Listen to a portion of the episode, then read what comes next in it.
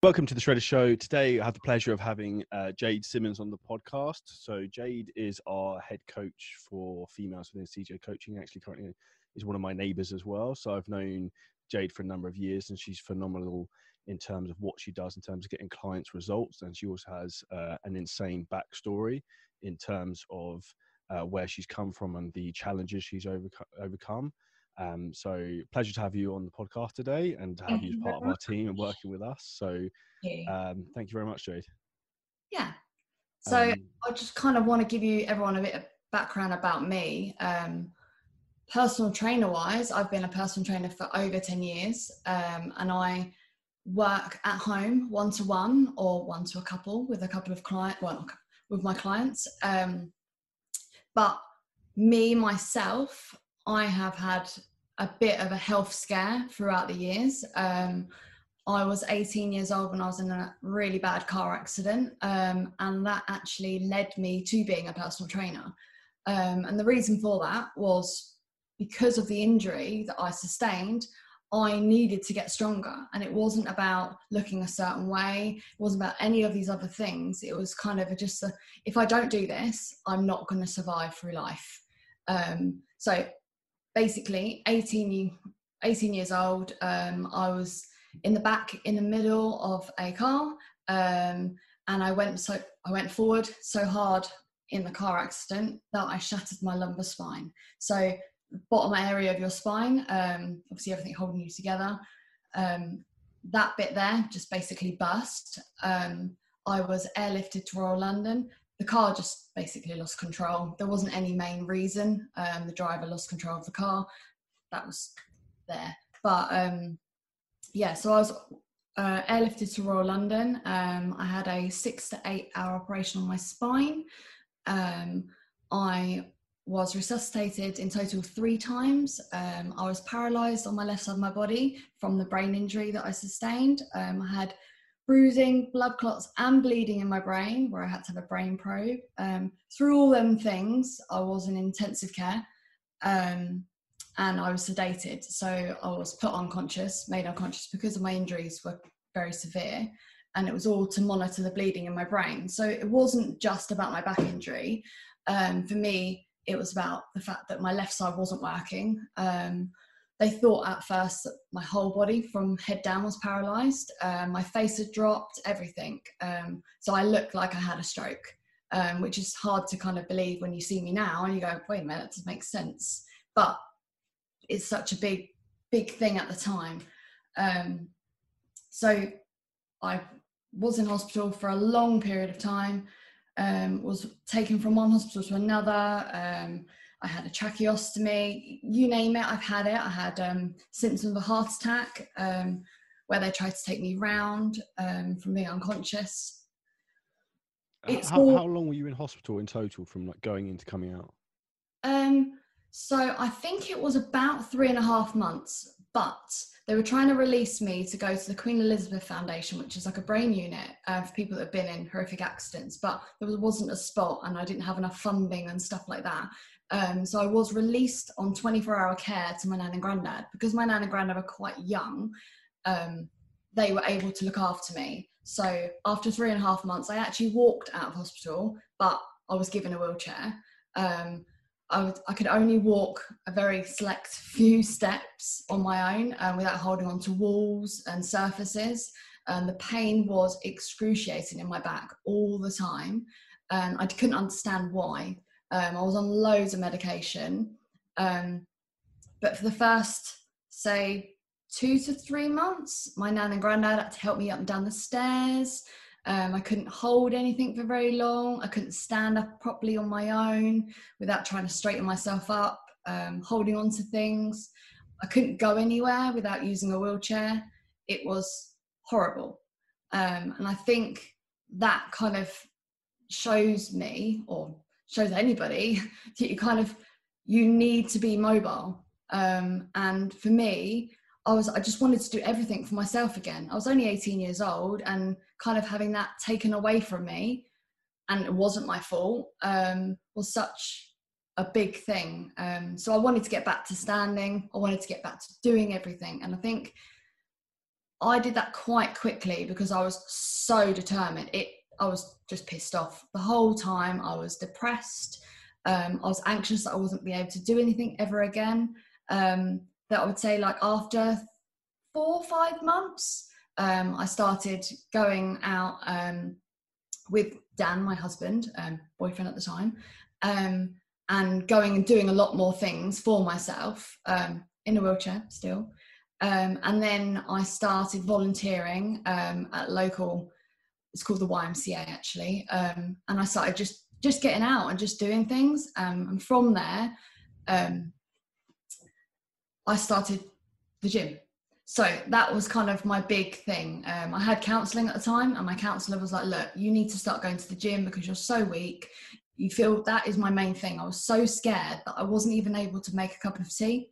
Like to not be able to go into the kitchen and pick the kettle up without feeling like you have to hold on to anything. It was it was horrible absolutely horrible. So i started going to the gym. Um, and the gym i went to was specialists for people with disabilities. Um, and they kind of said don't do this don't do that be careful or you need to be careful of that. And the hospital i was having hospital visits well every other day. I had hydrotherapy, um, physiotherapy, occupational therapy. I had people teaching me how to make food again. Um, I had people teaching me how to make phone calls again, people teaching me how to read and write again. You name it, it was happening. Um, but I wanted it to happen. Like, I was just like, give me it all, give me, I want to do this, want to do that. Um, so then I started going in the gym, and everyone was like, well, you can't do this, you can't do that and I didn't listen basically. Um, I started trying to lift lots and lots of weight. Um, I say lots of weight, like lift one or two of the weight stack. Um, and then from there, I just got addicted. I, I couldn't understand how I couldn't live without going in the gym because it made me so strong. It made me be able to lift the kettle up. It made me be able to go in there and make my own toast, um, open the fridge up, get the cups out like really really simple things be able to wash my own hair just just it sounds really silly to a lot of people but it makes me quite emotional because i think well i wasn't able to wash my own hair until i went to the gym and it's not about the gym it's about the fact that i was able to go there motivate myself and try and build some muscle like i lost so much weight in hospital um, when I went into hospital, I was eight stone 13, apparently, roughly. Um, I can't actually remember. And I lost loads and loads of weight because I was drip fed through a tube up my nose. Um, and when I left hospital, this was like after weeks of having loads of food, um, I was only six stone 13. Obviously, you have to work that in kilos, but that's all I can think back to. And what, what do you weigh now for context? Ah, so I now I weigh 57 kilos. So that's just under nine stone, I think. Because I do it, I now do it in kilos. But um, I went up. So this is where it was weird. So after the car accident, I came out six stone 13. Um, and I went, I need to get stronger. I need to get bigger. I look like a bag of bones. I really, really did. Nothing fitted me anymore. I had no chest. I had nothing. And I just looked, I looked ill um, and that was i had no muscle i had nothing um, so i went probably up to about nine stone five at the time so like 62 63 kilos or something. Um, and i put on a hell of a lot of weight. I was like a size 10 to 12 and compared to when i came out of hospital my size 6 jeans wouldn't fit me. Um, size 10 to 12 i don't think i look bad at all. Um, I just kind of like I've put on lots of weight, and then I started going to the gym, and I started getting stronger, um, and then I started losing the weight, and it wasn't the fact that I was trying to lose weight. It's just obviously my metabolism had changed because I was in hospital and I had no food. Um, I came out of hospital and I wanted to eat everything to try and get strong. Um, but I still was eating everything, but because I was lifting more weights and all I wanted to do was go into the gym and lift weights, um, that's just like nothing major, doing some shoulder press machine, doing the leg press machine, stuff like that. My metabolism obviously spiked quite high, um, which was great. but throughout my journey, I've lost and gained weight. I would say loads of times, but never, never too much. I've gone from like 65 kilos back down to like 55 kilos, but my shape has changed dramatically. So I would say at the moment I'm like a size six to eight in clothes. Um, that's like an extra small. Um, but when I came out of hospital, I'd gone all the way up to 10 or 12, and I probably was only around nine stone, nine and a half stone. But it was all about the muscle, the fact that I didn't have any muscle. So I put it all on as fat. And then I lost it all and I gained it as muscle. So now my physique is tighter, smaller, but I might weigh a little bit more than what I started at. Was uh, there um, a breaking point for you where you suddenly, in your recovery process, like things just clicked and you your strength suddenly started to bounce back?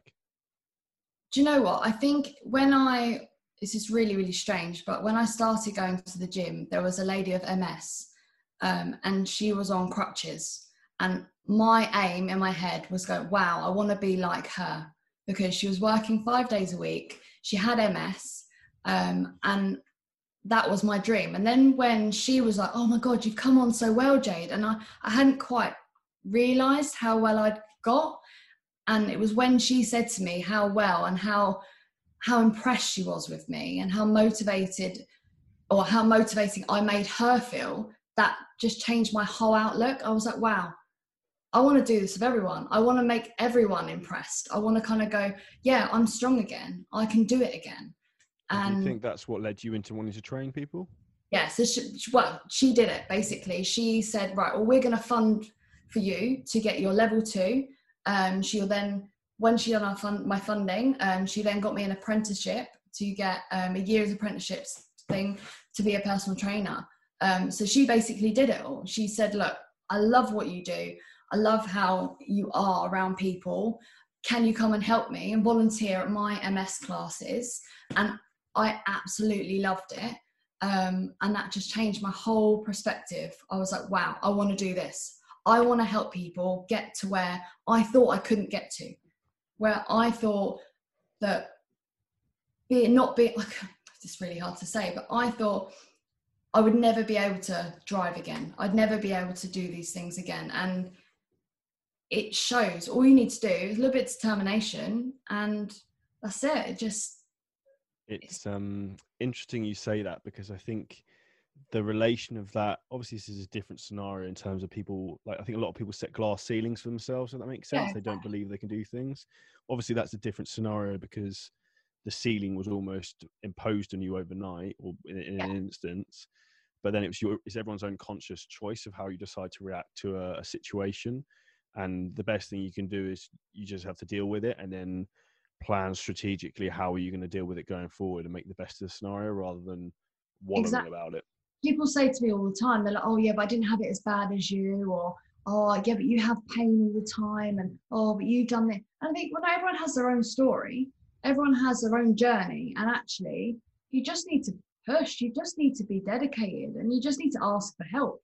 And I think that was a big thing for me, being able to ask for help in the end and kind of go, actually, I need help doing this, I need to get stronger. And that for me was a big step hundred percent. I think that initial thought process, though, from you in terms of like, do you think you were driven by anger by the car accident and what happened, and wanting to prove maybe to other people and to yourself that you weren't going to be defined by something like oh, oh that? Because yeah, yeah. So yeah, like for me, right at the beginning, I felt like I was mourning for somebody because I I couldn't be Jade anymore. I couldn't be Jade who was going to sixth form I couldn't be Jade that was driving her car. I couldn't do any of the things that I could do. I just I couldn't read and write properly. I couldn't understand sentences. I kept saying the wrong thing. I was emotional.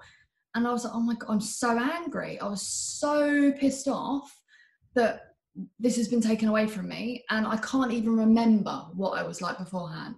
It was like a mental block. And for me, I kind of no, I'm going to do it. I'm still going to do this. And when people was like saying to me, "Oh, you can't do that," I was like, "I can um, and I will. And that was just my whole thing is i needed to be perfect. I needed to do it. I needed to be able to prove everyone that i can walk around asda on my own. I don't need my yellow wheelchair anymore.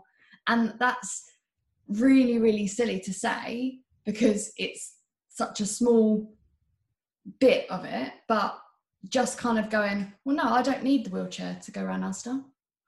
And supermarket. So i don't need the wheelchair to do this and I don't need to be able to oh do you want to take your wheelchair with you Jay? And I'm like no I don't. And I, I just kind of struggled along. But it was a proper determination thing. You had to kind of just dig deep and keep going.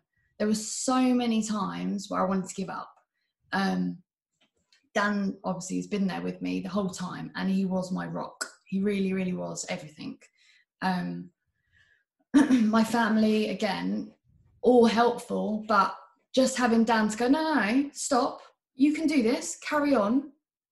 Was just so motivating for me that again, we all need coaches. Dan's mine. So yeah, I think one of those things it comes back to is about having um, accountability and support, which is obviously something you have at home with Dan and obviously have done for a long time. And that's obviously one of the things that you obviously understand the value of and you provide so well. So obviously the clients we work with. I think that's the thing that people are naive in the respect that they think they don't need help. And exactly. I think it's just people's own arrogance that holds them back, if that makes sense. Yeah, like everyone needs help. Everyone does. Whether it's emotional help, whether it's help with their nutrition, whether it's help with training, whether it's help with cleaning the house. Like we all need help. And I think a lot of people struggle to ask. And I think we we all need to know our limits and kind of go actually there's, there's, always someone else that can do it better. There's always someone else that could help us with our journey. Whether that's booking holidays like you don't go and do it all yourself all the time. There's always somebody there to help you.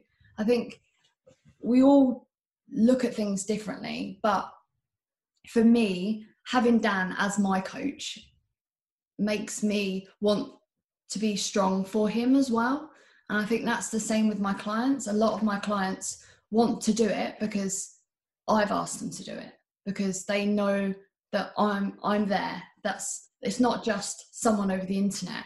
It's Jade and they know me and they can speak to me, they can message me, they can tell me that they felt crap that day. They can tell me that something isn't working or they're upset or they messed up because they haven't had this or have had that for their diet um, I think having that breakdown, you need to understand. You need to understand your coach and understand your client. And I think a lot of people don't think that's what's online coaching about. They think it's just a plan. They think, oh yeah, someone gives me a plan and I just go and follow it. It's not. It's an emotional bond. Like, like these people, I love them. They're like actually family to me and it, it's one of those things there's two things that make people stick to something and keep get them results. And it's one is having skin in the game actually investing into something because once you paid for something you're actually going to do it. And then secondly is like as human beings we don't want to let other people down. And exactly. the last thing that like either your clients or my clients want to think is like i'm going to have to check in with charlie on friday and i've fucking just nailed an entire cheesecake or done something stupid. Like it, just having that accountability externally to someone else outside your own brain Exactly. It's so important. So important. I want them to be able to come and tell me, I've had a whole cheesecake, what do yeah. I do? And yeah. they can, and that's what they don't feel like they're going to get told off. Like, I don't know, like it's as if it's it's not just one way. Like they're not coaching me, obviously, but the relationship's both ways. Like I care and they care, and that's what's really really nice about doing the coaching with clients. I think people again they they just think that it's just you get this plan you get this stuff and people just take it and go with it. If someone messages you back and i read it the wrong way round or don't understand what it says i'm uh, sometimes i'm hurt. And they're like no i didn't mean it like that. And and actually people need to understand we are people at the end of it. We are people. We're sitting here. We care. Yeah and ultimately it's because we care is why we get results. Yeah exactly coming into that, let, us go into some sort of female specific fat loss subjects. So yeah. we said um, at the beginning of this that we'll talk through three main factors when it comes to females and fat loss. So what would be the number one for you, Jade, that you see with your clients? So a lot of women talk to me about their belly fat. That's probably the most common question I get on Instagram, oh. As, alongside bloody creatine. That is yeah, probably about five minutes.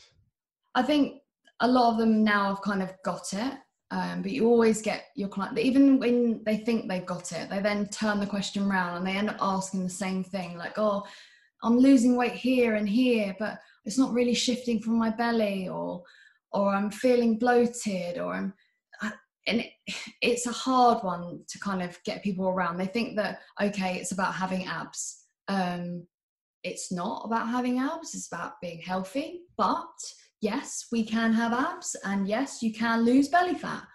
But women are different. Women are different to men. Um, women do lose fat in a slower rate than men do. Um, I think we don't need to say about genetics, but we aren't small men, as people say. Um, we can go into the gym and yeah, we can lift weights, but we're not going to look like men.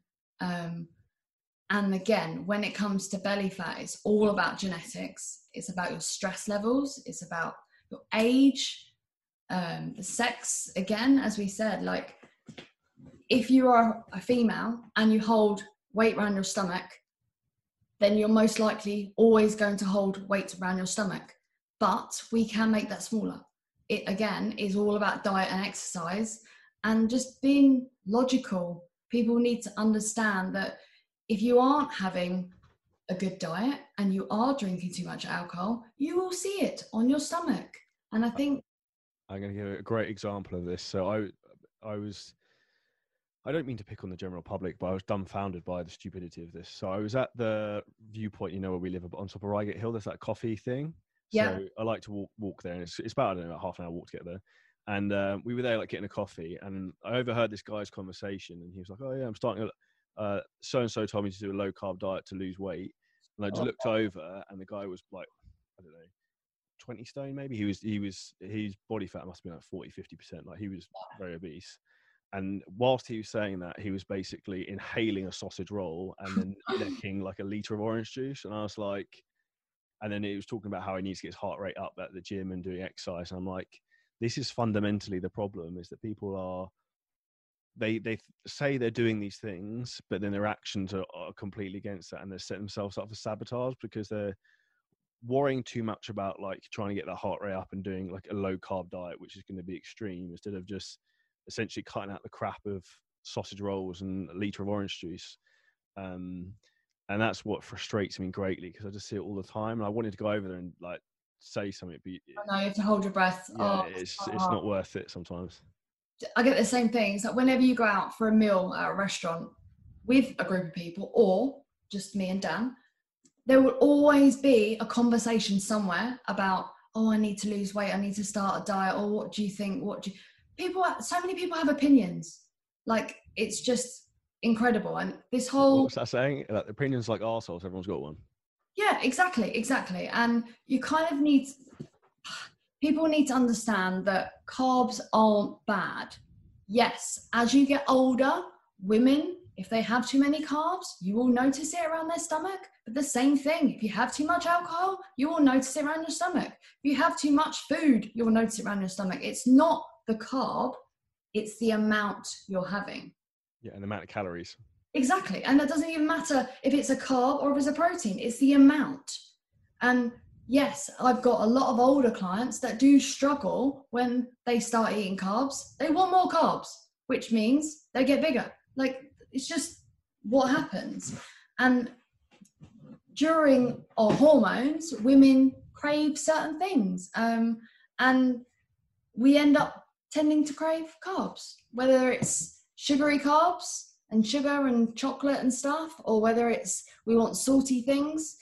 Like women get stuck into this rut of going, okay, well, let's go low carb. And actually, that's probably the worst thing for them because cutting out carbs completely, yes, you lose, maybe you've lost three stone from it. Great, fantastic. But when you go out for a pizza next Friday, what's going to happen? Three stone. How does that work?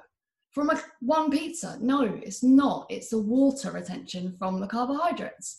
And I think people misinterpret what they should be doing when you say cutting calories.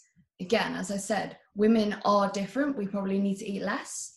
But if you start moving more and you start lifting more weights, you can eat more. Like, for example, like my calories are really high. And it's not because I'm trying to gain weight. It's just because I can eat a lot of food because I lift a lot of weights. Like I go to the gym, I work hard, I move a lot. I do between 12 and 20,000 steps a day. Um, I train for an hour and a half to two hours, five times a week. Um, and I'm allowed to eat 2,500 to 2,700 calories without gaining weight. That's just because my metabolism is high and I'm a go, go, go person. But for a lot of women, that isn't the case. And when they start dieting, they cut too low. And when they cut too low, you're only in one place. You're only going to go down. And this is the worry is that people that cut their calories too low then need to cut their calories again and then cut their calories again. And actually, that's where the thousand calorie diet comes in. And that's not healthy. And the problem with women is that it will lead to you gaining belly fat because you'll eat a load one day and you'll gain it around your stomach. It's just one of them things. And the real reality is as well, like I, the female body and like hormonal system isn't as bulletproof as a male one. So uh, the, the best example of this is you see girls do bikini competitions, and it's almost like a a sick twisted game of who can starve themselves the most, yeah, and they end up in like seven eight hundred grams of calories. Sorry, seven eight hundred calories a day. Some of them doing like two hours of cardio, and it's it's moronic. And then um, and then afterwards, that you just see them balloon up oh, like crazy. Um, and the same thing with guys, they might end up go down to say 14, 1500, but you'll see that they don't tend to have such a heavy rebound as bad backwards because their uh, hormonal profile allows them to basically yeah. almost like fix themselves quicker, whereas women don't seem to have that leeway. Um, exactly. Which I think is even more reason why people, women need to be aware of not trying to run before you can walk and jump a gun. Exactly. Like you can't ignore the fact that men are different to women. And we do burn and hold fat in different ways, but we can lose the fat. And I think with the whole let's stand on stage, let's look a certain way, who are you doing it for? This is the question. And I'm not saying that they can't stand on stage. I've got clients that like that. I've got clients that love the fact that they can see their abs or they, they're going to see their abs or they want to stand on stage. Great, absolutely fantastic. It's a great goal, it's a great for you. But for me, long term, I'm looking for your future. I care. So I want to coach you to be healthy as well as lose weight, as well as hit your strength goals, as well as hit personal goals, whether that is to stand on stage. But I don't want you in an 800 calorie a day diet. That is just insane. And I think people need to kind of get past the thinking that if I look a certain way, I'll be happy. You won't. If you have coaching, if you are shown the right direction, if you ask the right questions, you then will be happy. And in 20 years' time, you won't look back and go, oh, remember that time I stood on stage and I felt like I was going to pass out. You're going to remember that time. Remember that time when I learned how to do this in the gym. This is it's just comparison. It's silly.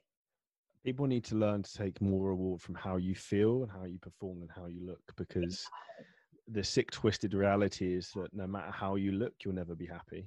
Yeah. Like, like you always I, want more. I know that I look good. I know I do. I'm not stuck up in any way. I don't look bad. I haven't got a nice big bum. My bum's quite small. My legs are quite small. I'm quite muscly on the top than I am on the bottom. That's just the way I am. Everyone's built different. I've got quite big biceps, probably bigger than Dan's. It's great. But I hope he listens to this. He will do. He will do. He will do. He will have to. Just for that comment, I'll say I've mentioned him once, but just once. But um, but that doesn't mean that I go to the gym to look good. I don't. I go to the gym because I want to be strong because I was told I can't be. And I think that no matter what comes back to it. If you're kind of put in this bracket of you're the fat kid, you want to go to the gym to lose weight, you need to get to the point where you've lost that weight and actually you're now going to the gym to be healthy, not to lose more weight or not to be the biggest guy in the gym. Not it's it's a complex. You need to just go to the gym to be healthy or work out to be healthy, move more to be healthy. It's all about living longer, not about standing on stage or not about being shredded. It's also it, about le- learning to run your own race because no matter how big or strong you are or how great you are, there's always someone bigger and better. Like exactly, just the reality and that that's great and it's fantastic because you've always got people to look up to and it's kind of go wow look at what he did look what she did or look at her staying on stage fantastic but we've all got our own journey and i think people kind of limit themselves because they go i want to look like that or i want to do that or i want to do that yeah it's great to have dreams and aspirations but we want to live longer and i think that's needs to be a lot of people's end range goal is to say actually I want to be a better me rather than just be a smaller me or rather than just lose the belly fat. If you were big and if you've gained a lot of weight, you will have loose skin. And the issue is, if you've got loose skin around your stomach, it's going to take a hell of a long time to get rid of that area. And probably when you have that one bad meal, it's going to get big again. Like, and Dan, Dan wasn't the smallest person, he was quite big. And he's never really going to have a visible six pack because he will always have that loose bit of skin over the top. He'll have the outlines of a six pack, but he might not be stage ready because he was big. He was a big guy. Like he gained lots of weight and not in the nice places. And I love him no matter what. It doesn't matter whether he was big or whether he was small. But if someone said to him, "Oh, you have to get abs," I don't think he could. He can get down to a specific body fat, and yeah, he looked really, really good, but he's still got that loose skin around that area. And I think people kind of go, "Oh, this will go, that will go." No, if you were over 100 kilos and it didn't look right, and you didn't have abs then, you're probably not going to have abs. I will challenge Dan to see if he can do this because I was 108 kilos at one point, and it wasn't a good look. So, well, no, he, I, he can have abs, but like not not stage ready abs, like not stand on stage looking. He can have abs. Like I can, I can see them. They are there. They are good. But whether he can tighten that skin, like you, you've got to kind of get around. If you've been larger for a long period of time, that you've stretched the skin. We can kind of get to a certain point but I think everyone needs to understand everyone's got their own journey. And if during your life you were bigger, you just got to accept the fact that that skin needs to be taken away or it's been stretched. And I think a lot of women get this in their head thinking, oh, okay, well, I need to look like that. And if they lose all that weight, they will feel better. They might lose all that weight and they might feel better, but there will always be another goal and that's the reality of everything in life. Is you're always chasing the sunset yeah. the horizon. Exactly. When it comes to women and food, do you see a lot of differences in terms of the emotional side of things, with emotional eating? Yes, I'd like to talk about that. So I think all women should be tracking their periods, so tracking their menstrual cycle, which you're very clued up on, Charlie. Perfect but, experience. Yeah, of course. So when it comes to our menstrual cycle, every woman is different. Everyone deals with their periods, everyone deals with the week of their bleeding, the way they act, they all deal with it different. And I think when you start to track it, whether you're on a contraceptive pill or not, you should be tracking um, because you're still having some sort of cycle. Um, that the cycle itself affects your health because you should know when you're coming on and when you're not coming on and how it's going to affect you. Um, and that's all about health. But most women have cravings. Um, most women get moody, um, whether it's good mood, bad mood. So this week I've got good mood because I'm it's the first week of my period, just to let you know. But energy levels change depending on your period. So if you're having a crappy week and you don't track your menstrual cycle, there is probably a reason for the crappy week. So every week in that month is different. And I think when women start to realize their weeks and their cycles, they can plan around that. So I know that on a certain week, if I weigh myself, it might make me feel worse because I might have put weight on. And it doesn't mean I put weight on because I've not eaten anything any different. It's just because my cycle is different and my appetite levels change. So I might say that actually, as I'm coming off my period, I'm not as hungry. So I need to be aware that I need to still get enough protein in my body. That's the same with a lot of people as they find that one week they're crazy, crazy craving, and next week they might not want to eat anything at all compared to the week before.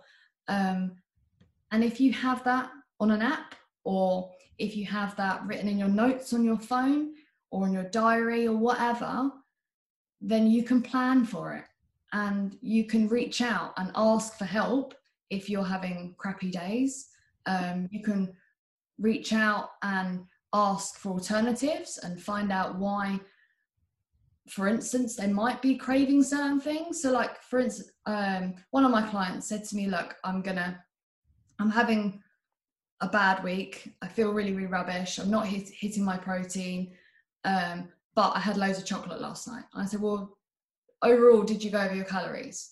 I thought well no. I said right well we just put that aside don't need to overwork out today. You don't need to worry about it because that again that's a lot of women. They think that because they've eaten something wrong they should work out differently because of it. It's that uh, debit credit society with uh, yeah, calories exactly. isn't it? and then they will kind of go okay well i'm on my period now so um, i'm going to go to the gym and do that. I said well how do you feel?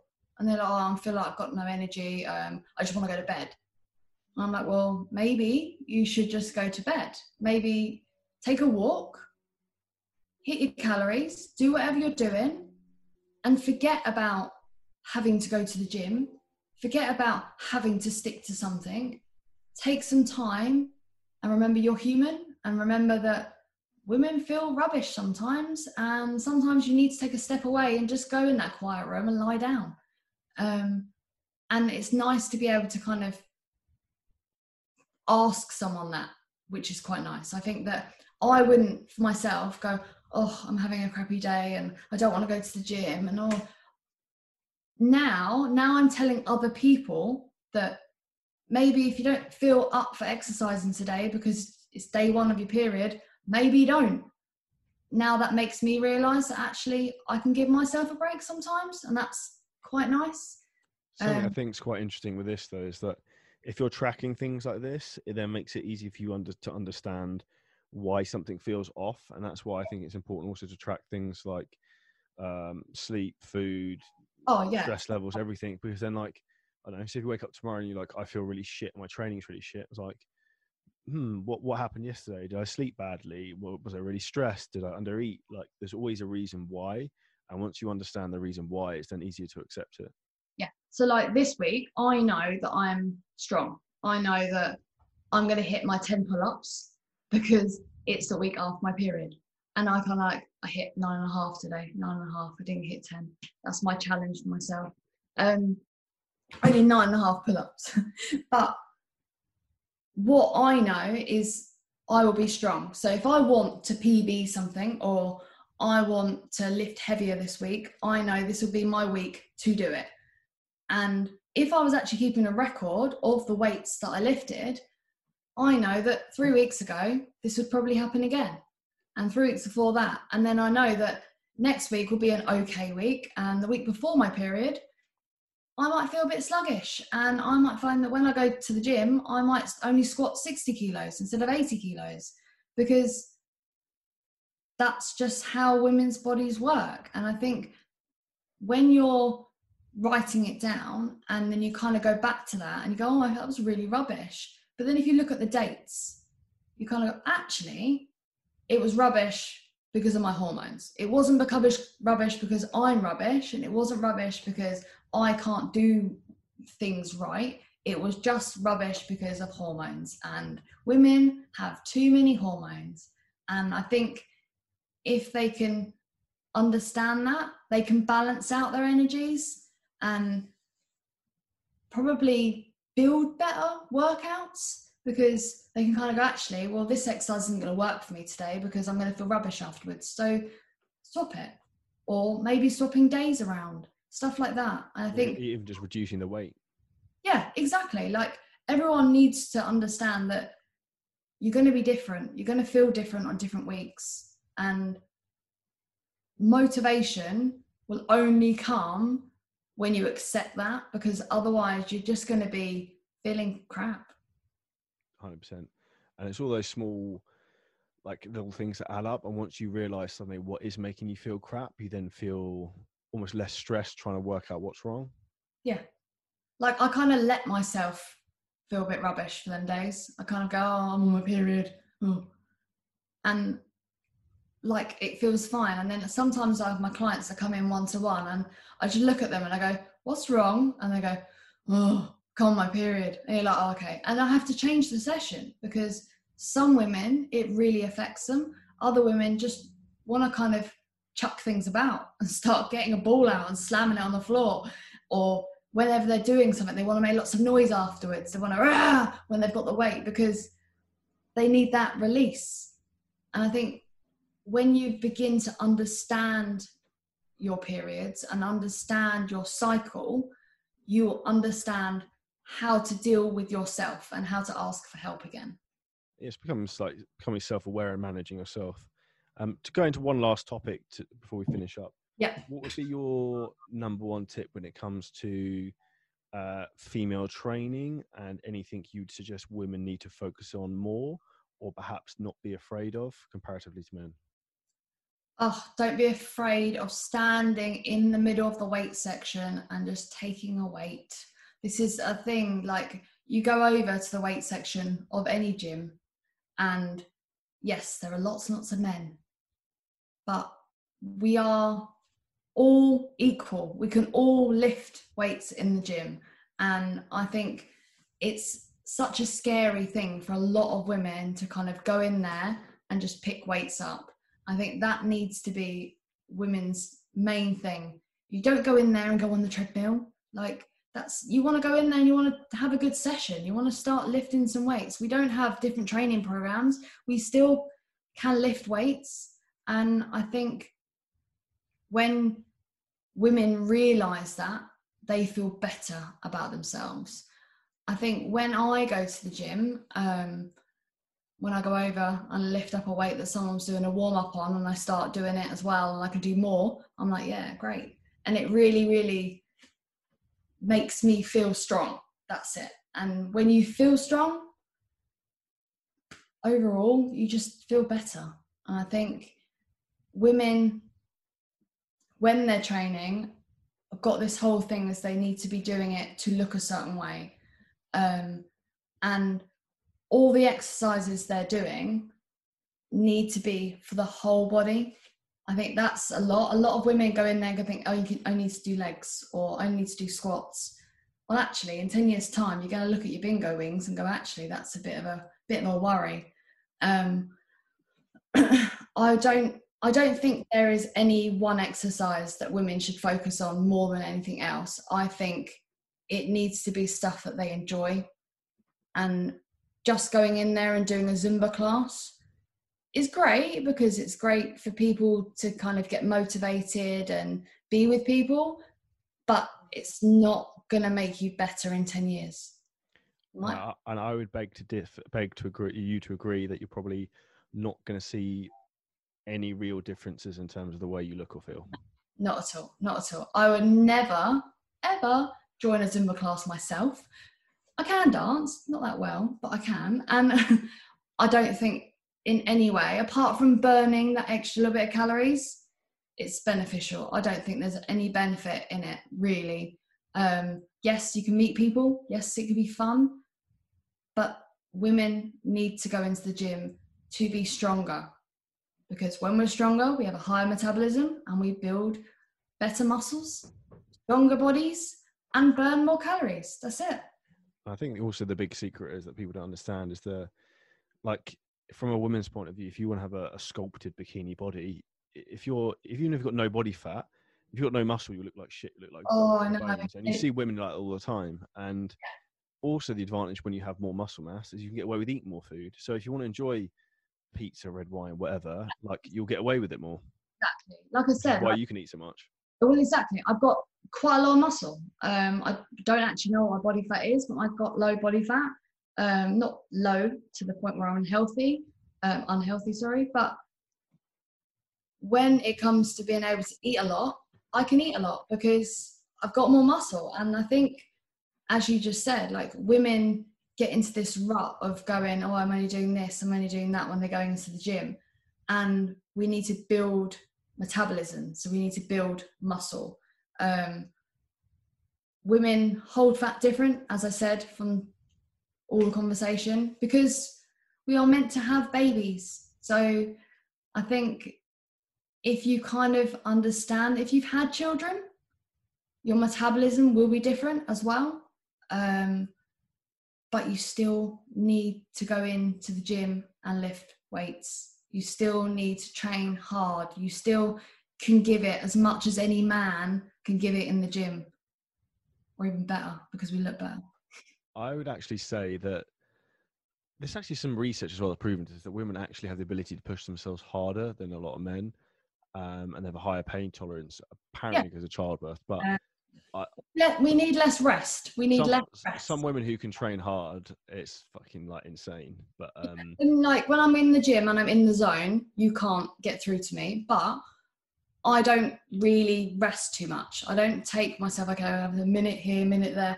That that annoys me. And when I used to go and train with Dan, we'd do powerlifting, and you've got to wait a minute or a minute and a half in between sets. I'm just like eager to carry on. I need to do more. I need to do something, do this, do that.